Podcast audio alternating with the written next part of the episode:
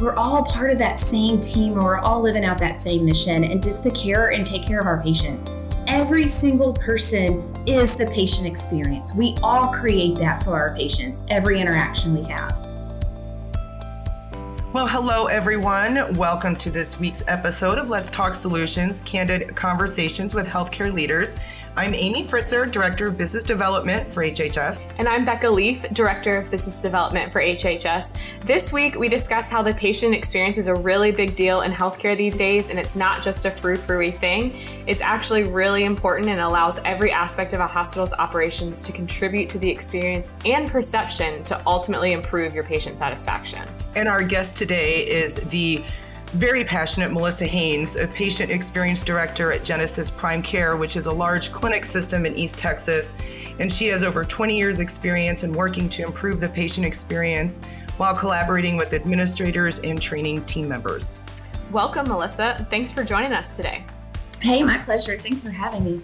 Melissa, I know that you've worked, as a director of patient experience in both the inpatient acute care setting and a hospital, and now you've moved into the outpatient facility, still doing that patient experience. So you've really gotten to see how patient experience, patient care impacts both of these spaces, both hospitals and clinics. So what I'd love to hear you tell us today is a little bit of background on your expertise and what your experience entails.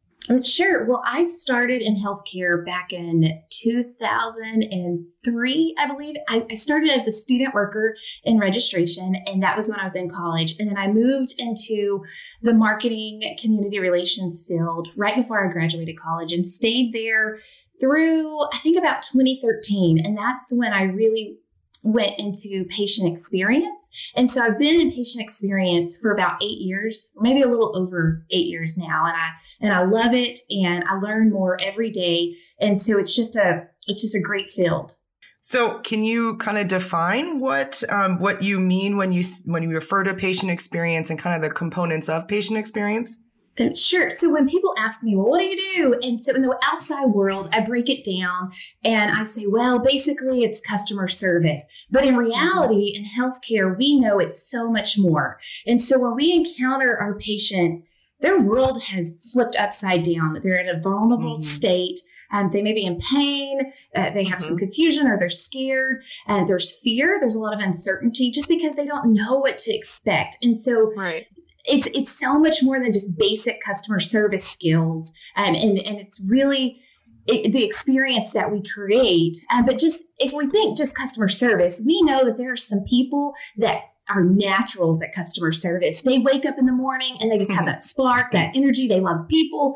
They talk to people at the grocery store, the gas station, and they just connect. And then some people, it takes a little bit more effort. So maybe 2 cups of coffee in the morning before they're friendly, and they have to work a little harder. And then there's people that just, they don't get it. They're not people. And those people, it takes so much effort for them. But our patients across the nation, they expect and they need that same type of communication from everyone they encounter. And so that's where someone like me comes into play. Mm-hmm. You made a good point there. Like you say, like not everyone's a people person. Mm-hmm. And this is kind of stereotyping here, but typically, someone who's got like more of the science brain or is just extremely brilliant, like doctors and surgeons, some of them not always have the social side. I mean, sometimes they do, sometimes they don't, but like that's just like the stereotypical piece. So I feel like in healthcare, more than anything, it's probably really helpful to have someone like you and a patient experience team come in and be able to help teach those people those soft skills that they may not have. Absolutely. In fact, I had one surgeon tell me once that his patients and their families don't judge his quality by what he does in the OR. They judge his quality as a surgeon by how he treats them at the bedside. And that came from a surgeon. I went, wow, that is so impactful. Absolutely. Yeah, big time. Kind of reflecting on that, a couple of years ago, my mom was pretty ill, and she ended up going into the hospital. And long story short, there was like no communication at all. She ended up being basically stored in the ER for almost 24 hours before she was transferred to a room. She couldn't really get anybody to help her. She And she, when she was in the room, she didn't get a lot of communication from any of the staff really in terms of what was going on, how long she was going to be there. Mm-hmm. It was like a very frustrating 36 hours. And she still said care was great.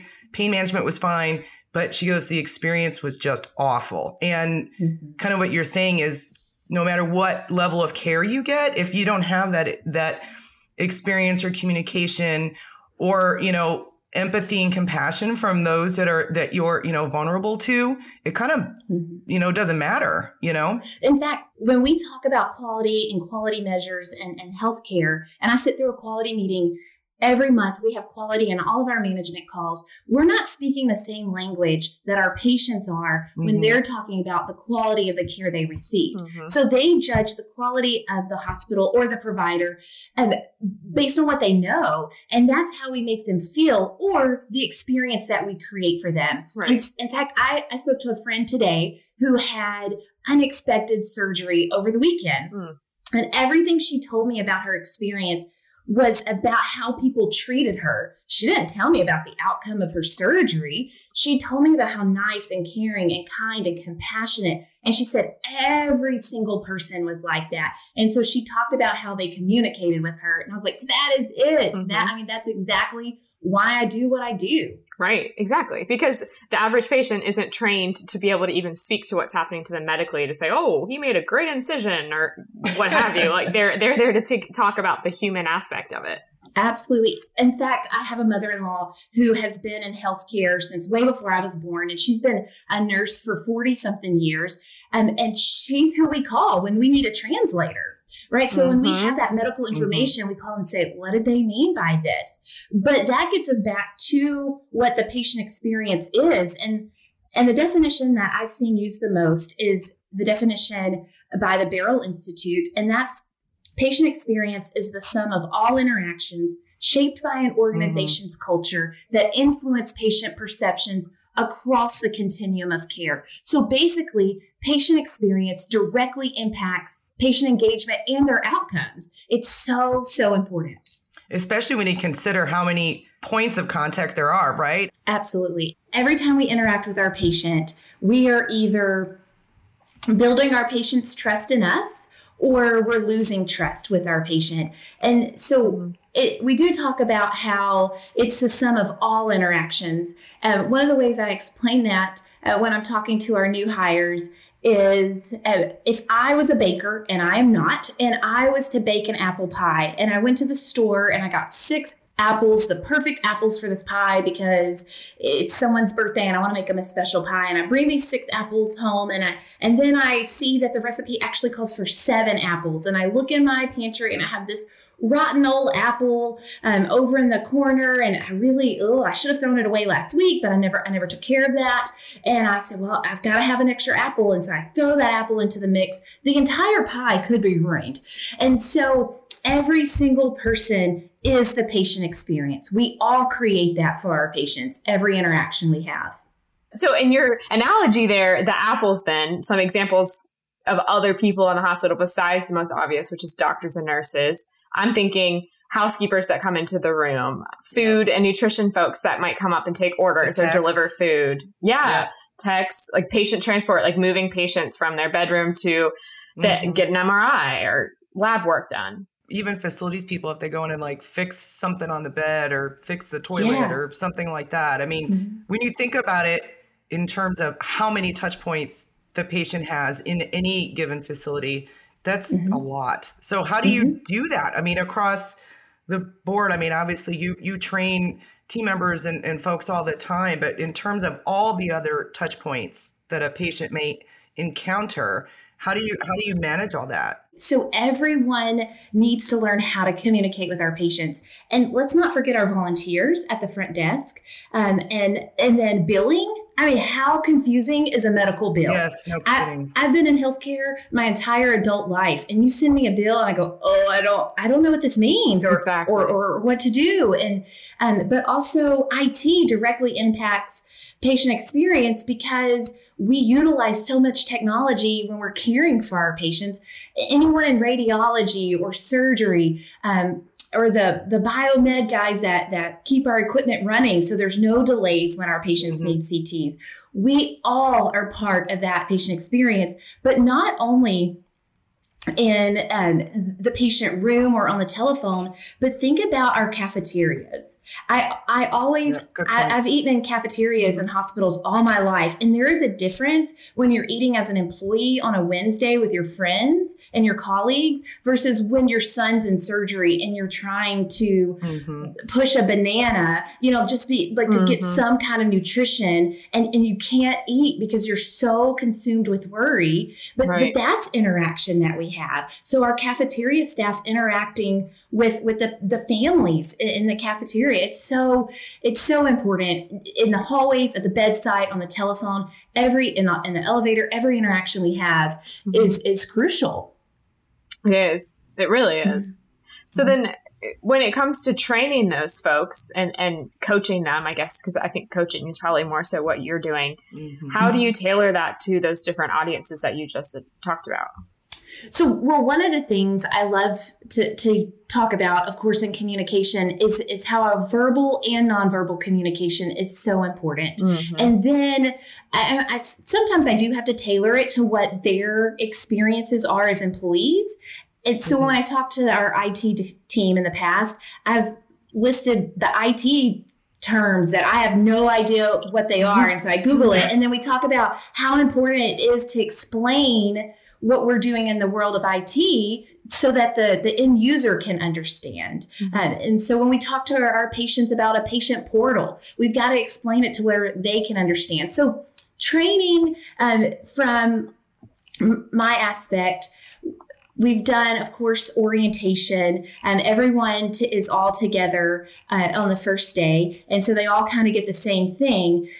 But we talk, of course, about, patient experience, what our key initiatives are in that facility or that organization, and the expectations of every single person and how they all play in.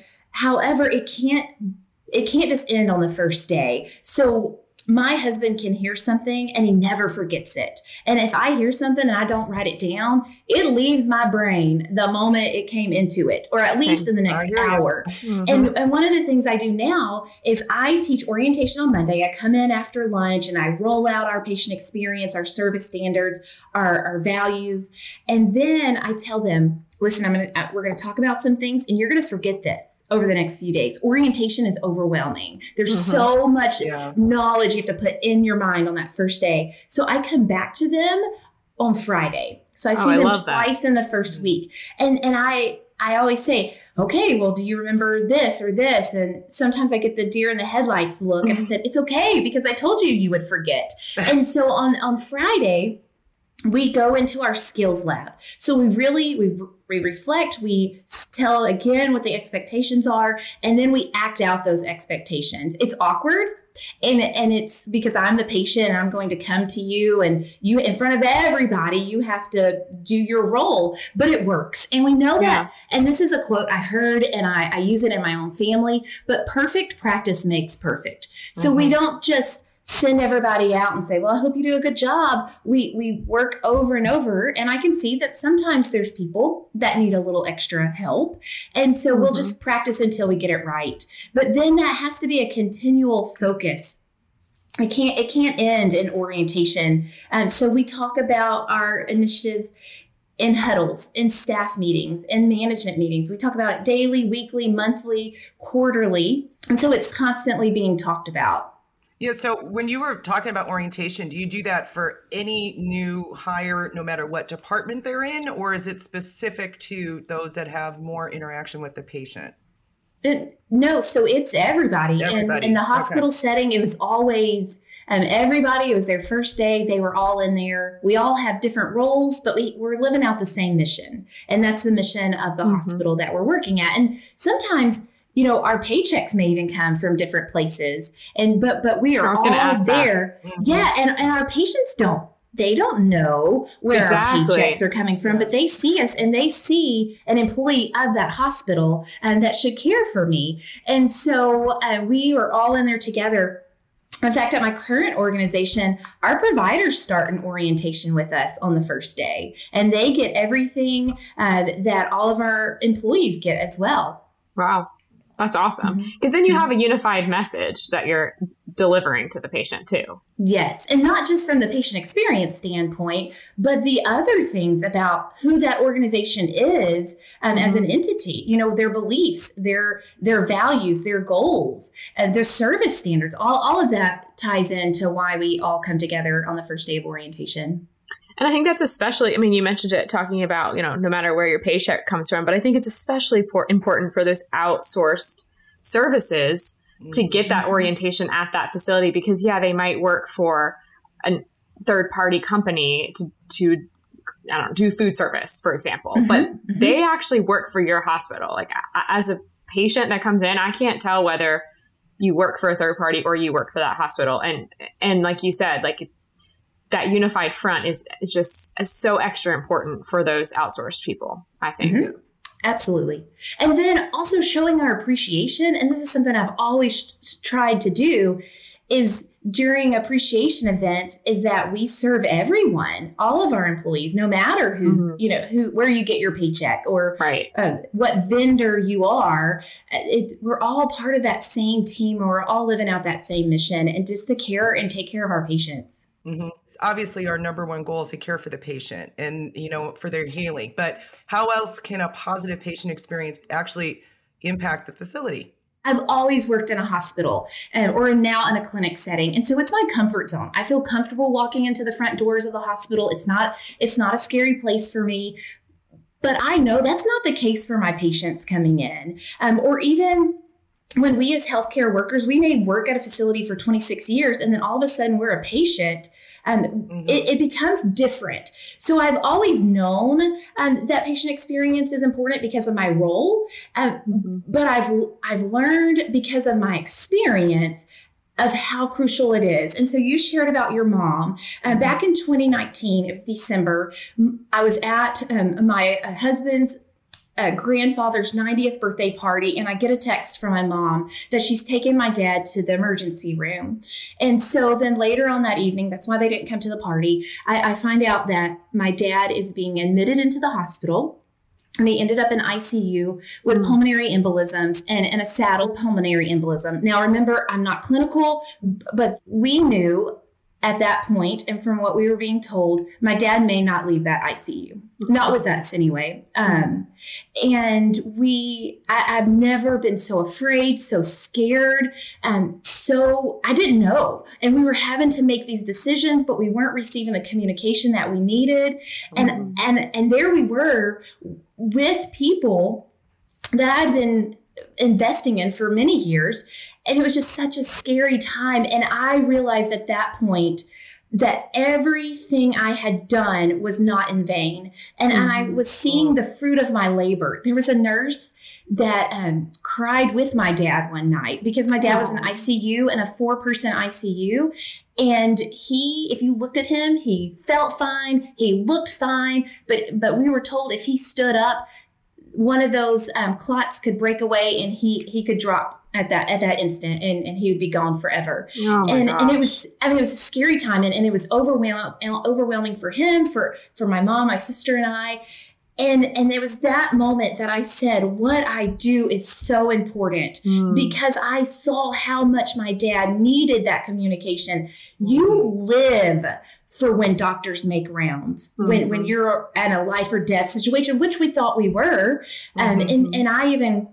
Thankfully, I've been in healthcare for a long time, so I know the experts, and I called some experts, and they broke it down for me in a way that I could understand, because I'd never heard of a saddle PE. I didn't know what that meant. Yeah. And so it was just so important. And you don't always get to see how one day in orientation and teaching people how to communicate really plays a role until you're sitting by your dad, not knowing if he's going to make it. Exactly. And it was at that moment, I was like, this is important. So yes, it's important for our value-based purchasing. It is important for so many things. HCAHPS too, right? Yeah. And for the hospital financially, But it's important because we're caring for human beings. We're caring for someone's most beloved person. Mm-hmm. We're caring for someone's daddy or their mama or their son. And so I'm very passionate about what we do. And it's all comes down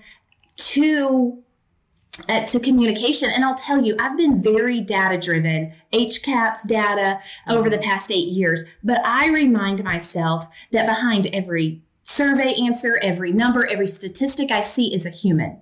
Yeah, and it's someone's most beloved person. And numbers can be numbing at times. But when we see... And it's representative, by the way. Yes. You know, we know that numbers don't always tell the accurate story, but we have to let it renew our urgency.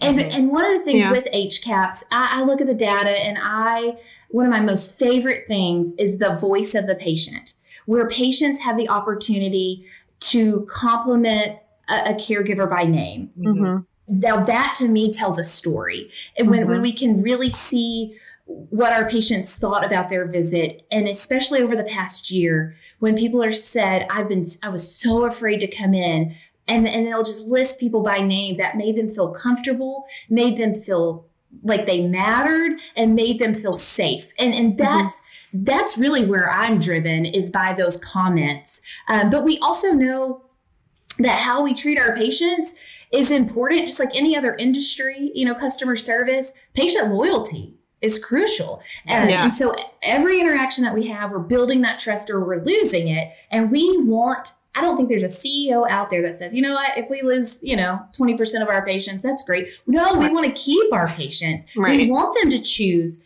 that they want to receive their care in our facility or by our providers. And so that's another reason it's so important. Mm-hmm. So obviously the number one reason for patient experience is because the patient comes first. And I think most administrators that get into the profession have a soft spot, have a true, purpose in life to go out there and serve in healthcare because they want people to feel better and they want to make a difference within the healthcare space.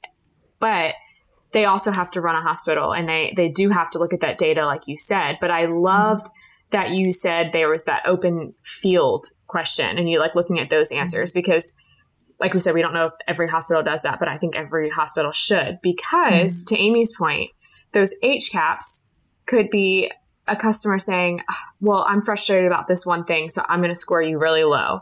Right. Well, now you're not getting the background on that. And this reminds me of that story you were telling us earlier, Melissa, about the mop. And this is where an open field would come in, because you can learn from, okay, this is what that person actually means. This is what the miscommunication broke down.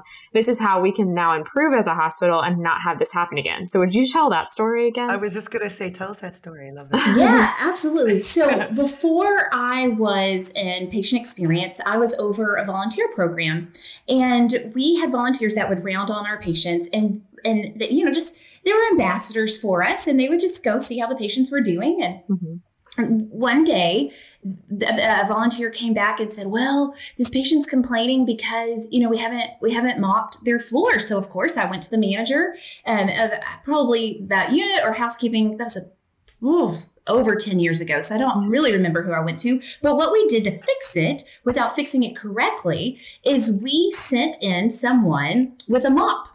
Right. So we sent them in with a string mop. In healthcare today, we use mops that look like Swiffer sweepers. And we do it for infection.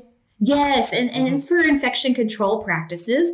Right. But we sent someone in with a string mop instead of telling her what we're doing when we're in her room and why we're using that mop. And we just tried to show her that we would mop. So a few days later, her complaint was, well, they haven't mopped my room since I complained that one day. And so it's so important that we break it down for our patients and that we really explain what we're doing when we're in their room and why we're doing it versus just skipping over that. And that was way before my patient experience days. And so if I had been where I'm at now, I would have known how to fix it. Well, let's go talk to this patient and show her and why we use that. And it's for her safety and for infection control. And then she was bedridden, so she couldn't see the wet floor. And it's just, that was a good learning opportunity for me. And how does that tie into AIDET?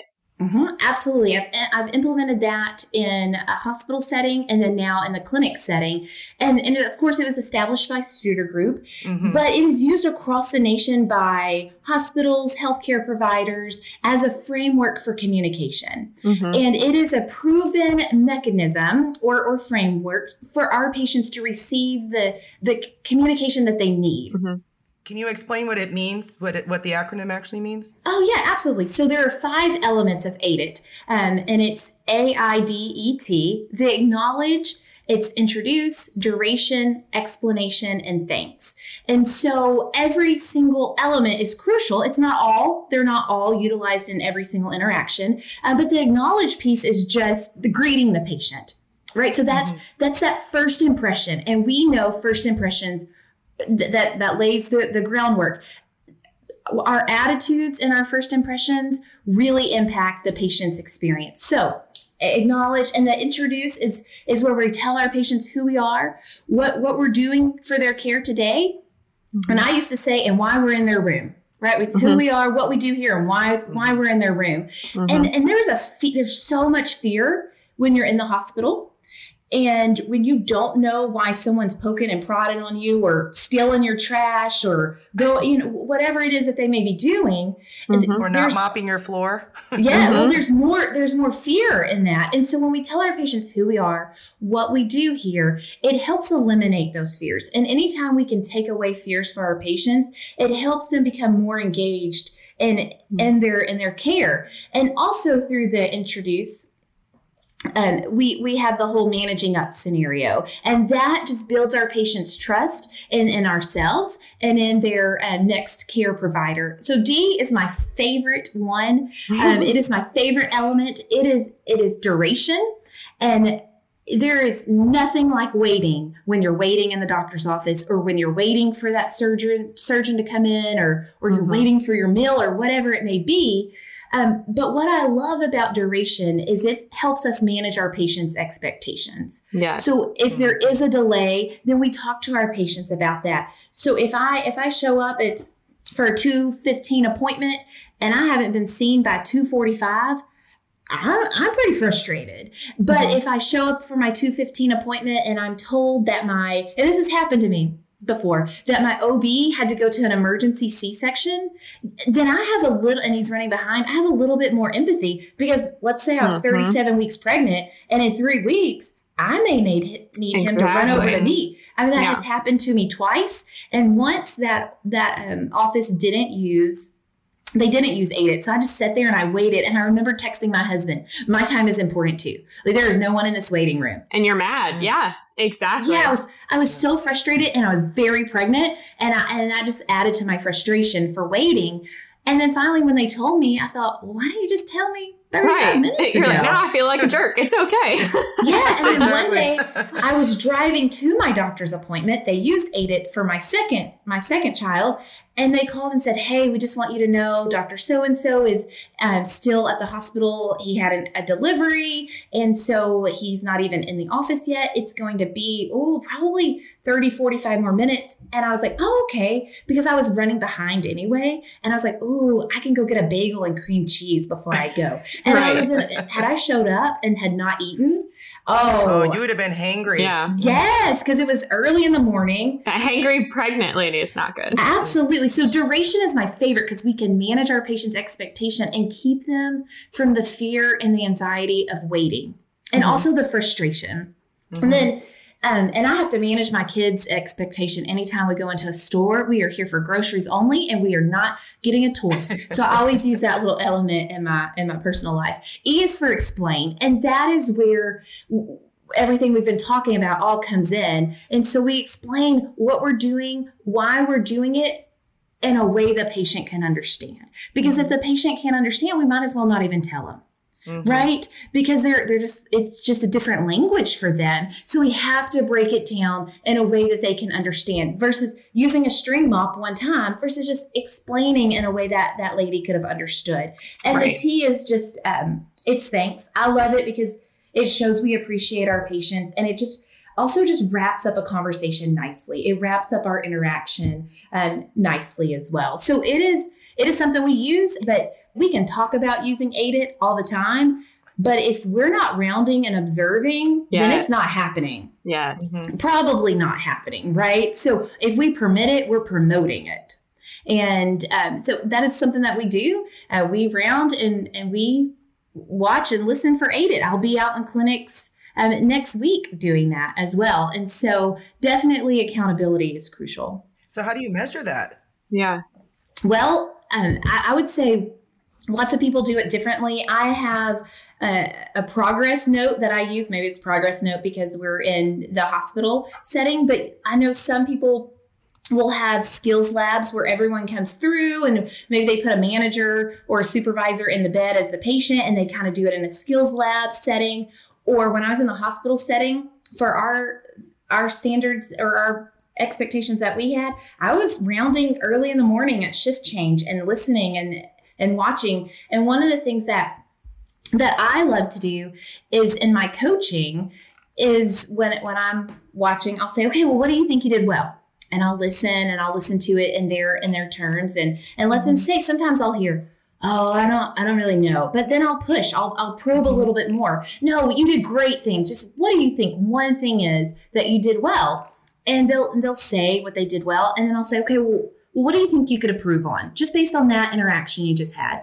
And they'll say something and typically we're more critical of ourselves. They always have something they could point out they could do better. And I'll agree or I'll kind of throw some ideas out there as well. And then we'll decide on one focus factor for them. And if I can get them to say it in their words, there's more buy-in. And so that's more of a coaching setting. Yeah. Now in the clinic setting, one of my most favorite things to do is we teach a 4-part greeting. So when we answer the phone, it's a 4-part greeting that we have. And I love in orientation when I'm teaching this, I say, okay, well, let's try it out.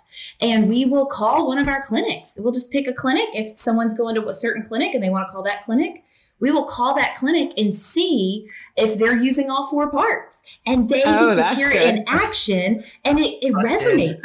Yeah, well, typically they do a great job. And it'll resonate with the new hires a little bit more. Mm-hmm. But I also do a lot of mystery phone calls as well. I love mystery phone calls. Do you? Mm-hmm. Do you put on different personas or accents? I do. I typically am new to the area and I need to know something from my grandma or my mom or my parents are actually patients of ours.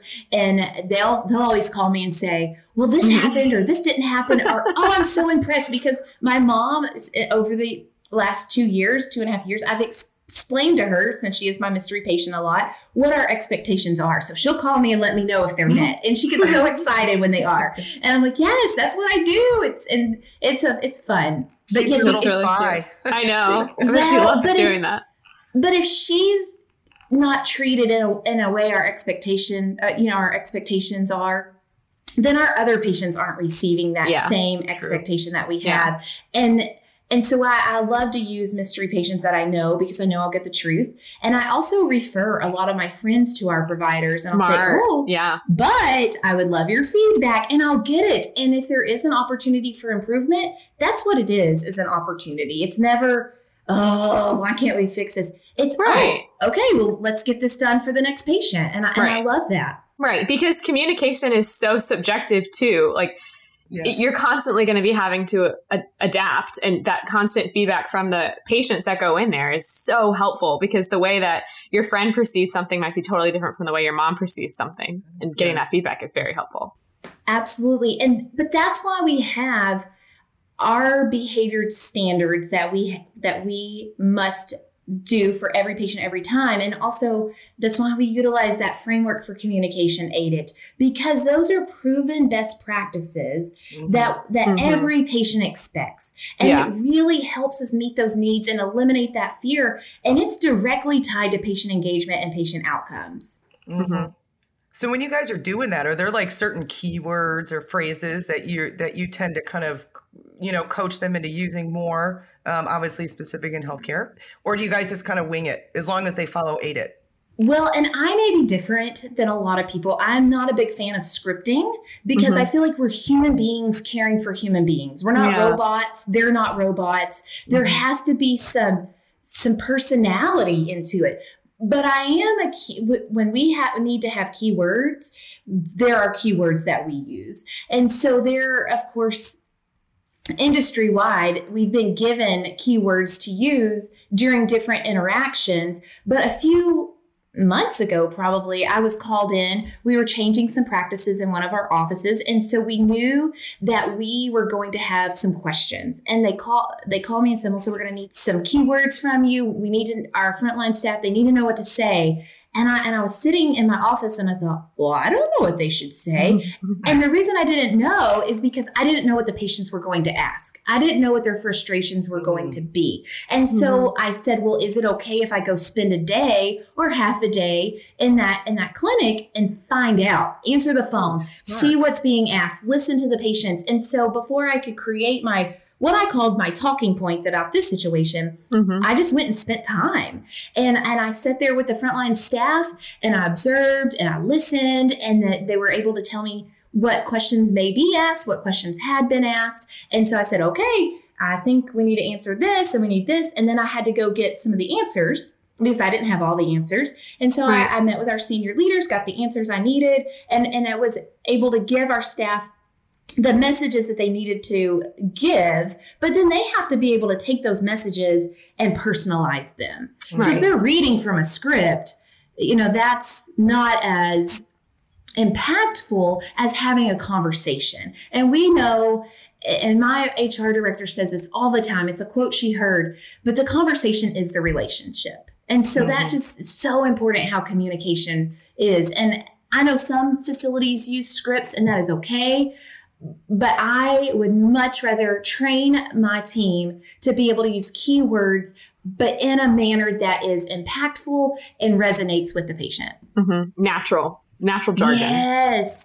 And we know not everybody is natural. So, but the expectation is that those people who it doesn't come naturally, well, we can't just wave that off and say, oh, well, that's just so-and-so, she's great at this skill, but her face just always looks grumpy. Well, we get a lot of complaints on her grumpy face because the perception is that she's grumpy. So she needs to, or her voice is that people perceive her as rude. So we have to work with her to change those skills. And if we don't solve it at that point and have those conversations, then we're just permitting that, and we're not holding people accountable, and we're not going to see the results and the outcomes that we need to see in our patient experience, be it scores or just complaints or whatever it is, feedback we're getting from our patients. So that was kind of one of my own personal questions then. So if you have someone that's like that looks grumpy, or maybe you're having to coach like a doctor because you're told like, their bedside manner is not great. What do you say to them? I will say where I'm at now, our providers get amazing feedback from their patients, and they're meeting their goals. I'm like, woo, high five, virtual high fives to all of them. But when I have, let's say, an employee that gets complaints, and then their manager reaches out to me and they've already coached them on, this is the complaint we received and we're going to send you to Melissa for maybe some more coaching. So I start my session with, I like to do it one-on-one, not in their environment, right? Because then everybody's watching. Yeah. So in my environment, then I like to say, well, why are you here? Why are we meeting? And I have to get it in their words. And then I don't know how I do this, but it's just something I love to do. I help turn that into from they just think they're being picked on or it's punitive into, hey, from the eyes of the patients, here's what they see. Here's their perception. And then we get a focus point, and we have a couple of things. Here's some pointers. Here's what will help you. And then they go forward. And if they really do want to change, then they do. And in fact, do we have time for me to share a story? Yeah, of course. So we had a nurse once who had been a nurse for a long time, and we would get complaints on her that she didn't know what she was doing. She just didn't know what she was doing. She wasn't good at what she was doing. She wasn't competent in the care she was providing, and she was rude. And so, of course, I was like, oh, well, we can't have nurses like this. So I brought, of course, her manager, sent her to me, And I was ready, just gung-ho, ready to fight it out, right? Because you've got to be nice to patients and they don't think you know what you're doing. And when I said, well, why are you here? And she explained it, I noticed something. She didn't have good eye contact. She couldn't look me in my eyes ever. And when someone can't look you in your eyes, you think they're either lying to you or they don't know what they're doing. Or they don't care. Yeah, they don't care. Yeah. And so when I started talking to her about this, I learned that it was her raising that she was taught it was rude to look someone in their eyes. And so we... Interesting. Yeah. And so when we started working through it, this individual had been a nurse for longer than I had been in healthcare. So I knew she was competent and I knew she knew what she was doing. And once I learned it was a body language issue, it was so hard of a habit for her to break. I bet. And so just I couldn't say, well, you need to have good eye contact because she was raised not to have good eye contact. So I had to undo. Did you guys have stare-offs? No. What we did is we broke it down. And I said, when you walk into that room at bedside shift report, I want you to look into their eyes and I want you to introduce yourself. Oh, I bet she felt so awkward. Yeah. No, it was painful. Yeah. It wasn't awkward. It was hard. But she had to take the effort and we had to break it down into baby steps. And so we met, I don't remember if it was weekly or every couple of weeks, but I noticed a change and she would even stop by, she was night shift. So she would stop by my office a few times on her way out the next morning and she would share stories. I mean, she worked hard to undo those habits. And instead of getting complaints, I started seeing her name and compliments. And I'm telling you, that is so rewarding. And it was rewarding for her because she wasn't having to deal with complaints. Right. And it was rewarding for the patients. And we would discuss things like patient fear, and she was a night shift nurse. And there is nothing scarier than a hospital at nighttime when you're by yourself. Oh my gosh, yeah. There's and your visitors are gone. Fear. Yeah. Yes, and it's quiet, and people aren't checking on you every 25 seconds.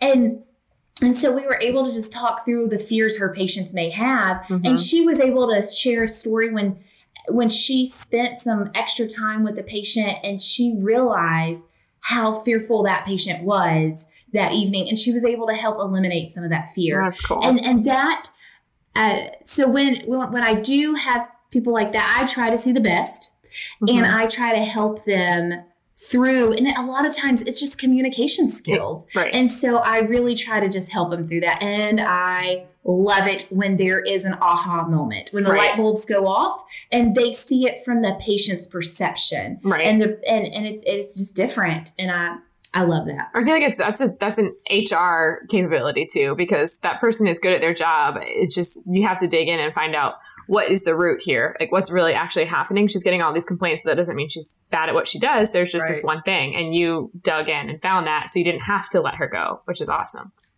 Well, one time I was at a conference and I heard this phrase, sometimes you need to weed your garden for the flowers to grow.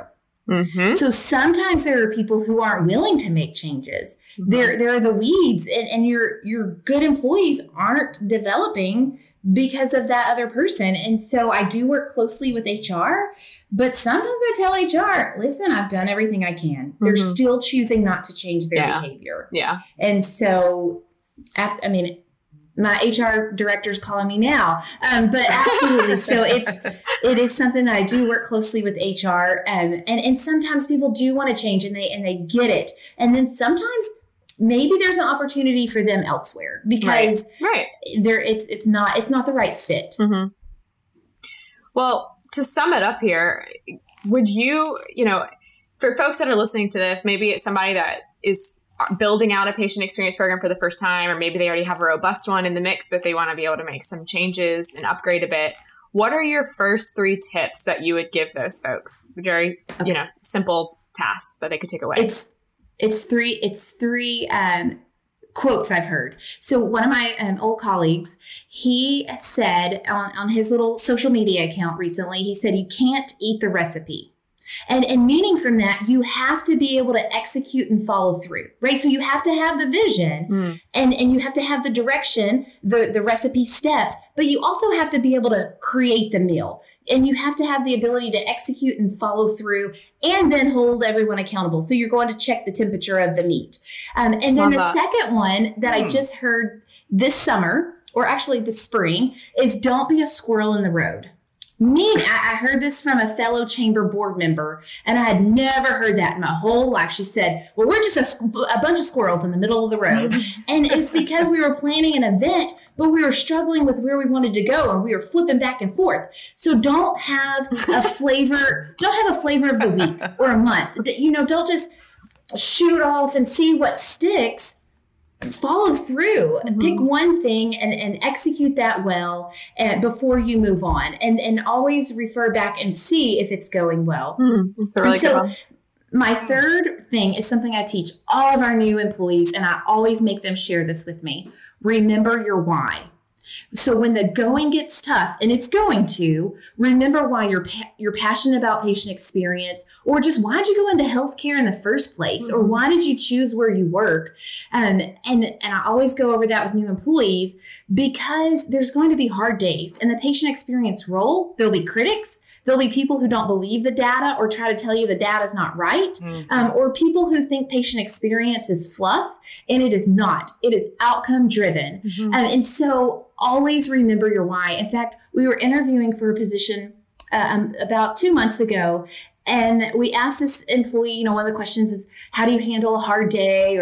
And she said, I just remember my why. And then she explained that. And so one of my coworkers looked at me, and I was like, And I'll tell you, that individual is hired now. She is an employee of ours. And so you just have to remember your why. So can't eat the recipe. Don't be a squirrel on the road, and remember your why. That's awesome. That's great advice. Yeah. So the answer of, you know, having a glass of wine wouldn't suffice for that answer, Melissa? You know, so mine is I typically am a stress eater, and I will go eat Mexican food. Or when I was pregnant with my son several years ago, and I was having a hard day, my husband would just say, "I'm gonna go pick up fish." And at the time when I was pregnant, I loved fried catfish, and so he would just, and still sometimes today, I'm like, "It's been a hard day. I'm gonna go pick up fish." I love that. And so he will get me fish, but I'm trying not to eat too much fried right now. But yeah, it's just that's so important. Remember your why. So important. Yeah, I love that. Okay, so this is we close this out. It's just our little fun question section. So, are you ready? I'm ready. Okay, so this is would you rather. So would you rather travel back in time to meet your ancestors, or travel to the future to meet your descendants? So my parents say being grandparents is amazing, and I think I would just want to go see all my grandkids. Oh, right, okay. In the future. Mm-hmm. And would you rather lose all your money or all of your pictures? My kids are so cute. Probably my money. Money, yes. Wow. Lose my money. Wow. Spoken like a true mom. Yeah, exactly. They're so cute, though. Would you rather have invisibility or flight? So invisibility, because my 8-year-old would not think I was cool if I chose flight over invisibility, because he is a huge Harry Potter fan. But there's a lot of risk with invisibility. I mean, what if people are talking about me? Yeah. And then I hear it, and then, there went that relationship. Uh-huh. So probably invisibility to be cool with my kid. Oh, okay. Well, that's a good one. And this is one of my favorites. I might answer this one too, but would you rather live where it only snows or the temperature never falls below 100 degrees? 100 degrees, because I live in Texas and it snowed, and I was snowed in with those beautiful children of mine for an entire week. And I thought, no, we got to get through this. And so I got to get back to work. So definitely 100 degrees with a good air conditioning unit. So when it snows, you weren't thinking they were so beautiful after a week, huh? Well, the 8-year-old, he went outside and played, but the 1-year-old, he wanted to go outside, but he didn't want to get dressed to go outside. Oh. So, you know, there was a day that was below freezing or, I mean, temperatures I'd never seen in my life. And he just wanted to go outside in his pajamas, barefooted. And I was like, we cannot, this is not happening. And he would not get dressed. So then we were just standing at the door screaming. Yeah, that was a trying week, but we made it through. And my husband's in the electricity business, so he wasn't here to help me. Oh, no. And it was a week. It was a long week, but we made it. Mm-hmm. Well, as one that's been, I was born and raised up north and been down in Texas now for a long time. And I can honestly tell you that I would rather be where it's 100 degrees any day of the week and twice on Sunday rather than be in the snow. Oh, you're a good person to ask that, Amy, because you have done both. I forgot. I've done both. Yeah. I'm happy with the warmth. Can I just share one more thought? Of course. The most important message I think I could share is just show appreciation to your staff, to your team. Because if we take care of the people that are serving the patients, then they're going to take care of the patients. But we have to take care of our employees. We just it's so important just to show our appreciation, like verbally, and tell them why we appreciate what they do. It's just really, it's meaningful. And it is a hard industry, and our frontline staff, they need to hear thank you and the why for that thank you. Mm-hmm. You get empowered that way. Mm-hmm. Yes. Yeah. Appreciation goes a long way. Well, we appreciate you, Melissa.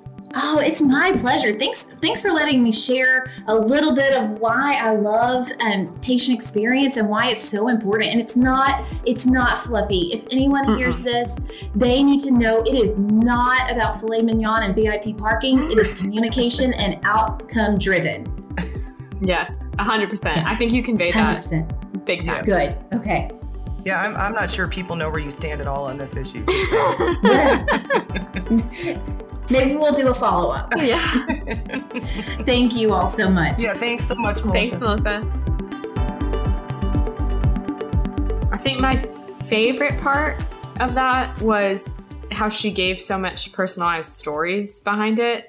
I love that she gave the actual examples of how she talks to people and coaches them. Yeah, and you can tell that Melissa's got a lot of passion and compassion for what she does. And it seems like she's the perfect fit for someone that can explain patient experience for anyone on any level, no jargon included. And then you can obviously tell, like you said, based on the stories about, the feedback she'd gotten from nurses she worked with or other team members she'd work with, that the fruit of her labor is successful. And she's very successful at what she does. Because I think I feel like if I went in and had a consult with her because I was getting feedback that I needed coaching, I wouldn't feel like I needed coaching after talking to her, because she would make you feel like you're the most awesome person in the world while also getting you to make changes. You know what I mean? Unless she brings out her mom voice, then I might be a little worried. Yeah. Yes, I agree. She was talking about. Yeah, I know.